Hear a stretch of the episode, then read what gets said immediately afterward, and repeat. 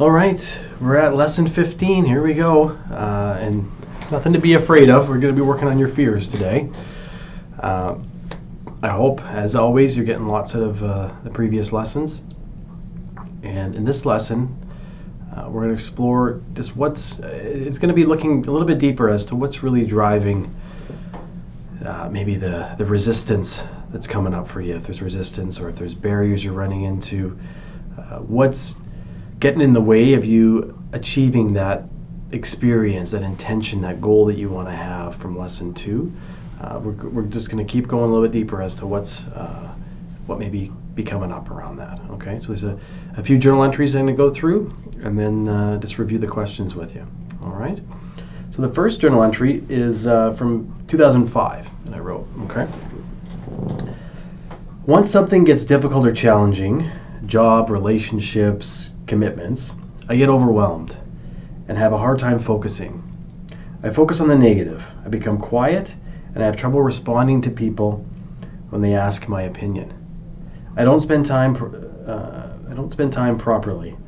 Day-to-day stuff like laundry, dishes, cleaning become overwhelming in addition to my life goals.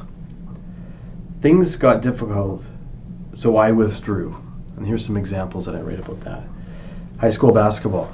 So that got difficult for me, and I completely withdrew. University, relationships, presentations at school, public speaking. Yeah, lots of fear came up for me around that. Sales positions for work, and that too, because sales positions would get more and more intense. I'd find as you became successful, the expectations became higher, and that felt I became more afraid of, you know, what if I don't meet this next expectation, next goal that they've given me, right? All right, another one from 2005. I put others in my head. I mumble more, talk faster. I would rather give up than fix things. I'm quiet and everybody thinks something's wrong with me. I fear losing my job. Everyone is looking at me funny and thinking I'm acting weird. Everyone knows I could lose my job. I feel like I'm a fly on a wall and I'm watching myself from a distance. I can't remember anything. I can't afford to do anything. Right. So there's fear for me around what other people think and say about me, what I've talked about before. You know, this idea that I'm not even present, that people aren't really caring that I'm there, that there's no value that I'm there, right? So. And that money, you know, there's a lot of fear that I've had around money, and that I can't afford it, so I'm not going to do it, right? So, not looking at solutions, looking at just the can't side of the equation, right? All right, and here's the last journal entry for this lesson. It's from February 10th, 2013. Fear is what drives your ego. Your ego is afraid that if you start focusing on good, it will be out of a job. The real job of the ego is protecting you from death. The ego's job has been glorified to the point where it's now completely over-functioning. It's taking on too much. It should focus on what it was intended for, survival. Do you need the latest tech gadget to survive? Your ego may think so. Do you need food, water, sleep, and exercise to survive? Yes, and your ego has construed what that looks like. Plus, it gets distracted by all the media telling it to convince you to buy junk food or healthy food, over healthy food, and sit on the couch versus exercise. So that's that journal entry speaks to me starting to learn. You know, that was done during my counseling, first year of my counseling diploma, and starting to learn more about the brain and the relationship we have with our ego, right? And I took this program through an organization called Clear Mind, and fantastic program. You don't have to become a counselor to take it. It's a personal development program as well, but it really opened my eyes, even just from this learning around the ego, that the ego is, the reality is it's there for survival, and it was trained to help us when we're going to experience danger, you know, and a threat, something was going to attack us, right? And what's happened now is those threats have changed, and the ego's kind of bought into that, there's this fear around, technology, and we need to have, things, we need to have these possessed material things. If we don't have them, then, we're not going to be able to function, right? That's not true, right? That's not what survival's about, right? So, okay. So a lot of the fears come up is when the ego is driving your bus, so to speak, okay? So it's a matter of looking at ways to change your relationship. As we talked about changing relationship with your thoughts and if you have depression, with depression and your feelings, right? So now it's changing the relationship with fear, which ultimately is changing the relationship with our ego, all right? So the first question is to spend some time writing about times when fear sets in for you, okay? What goes through your mind during these times? So when do you have those fearful moments, right? Maybe you're having some currently, maybe they've had it in the past, but when do they tend to come up? And what goes through your mind as they're happening, right? And is there certain behaviors that you start to do, okay? When we get fearful, sometimes we will overfunction.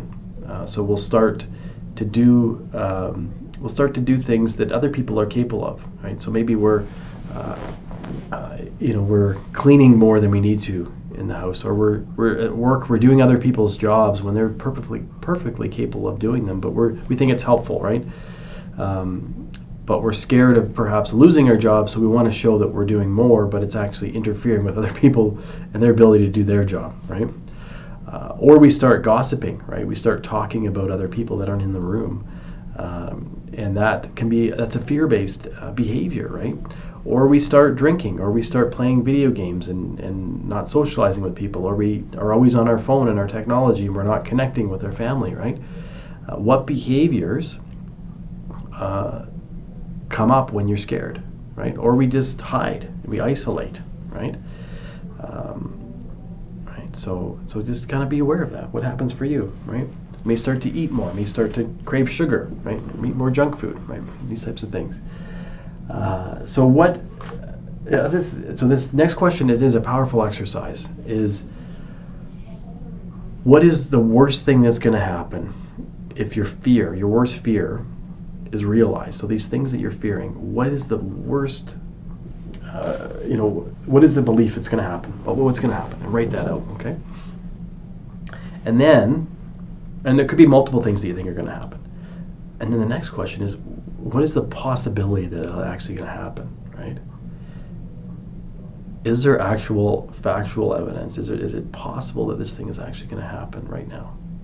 Because you're fearing it's going to happen right now, but is it actually real that it could happen right now? And to bring some reality to the situation, okay? And then the last question is to open it up and look at, okay, so what actually could be happening? What's actually happening to causing the fear in the first place, right? What's going on?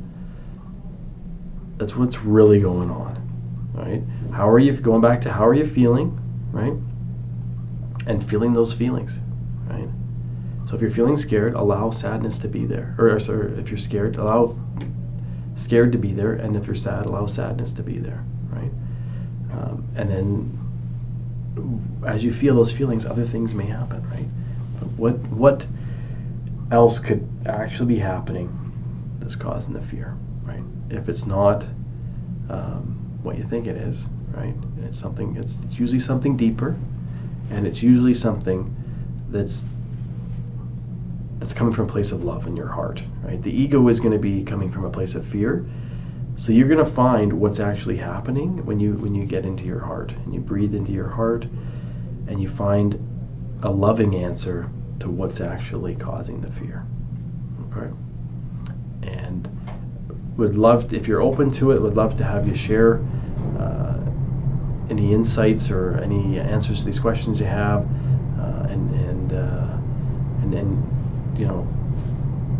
as per usual, like just continue to share if whatever comes up for you that you're comfortable with, and this is a good exercise to continue as with other exercises to continue to work on and explore, because the fear is a lot of times our fears are what's blocking us from getting that goal that you want. All right, So great job, good work, and we'll see you. We'll see you as always in the next lesson.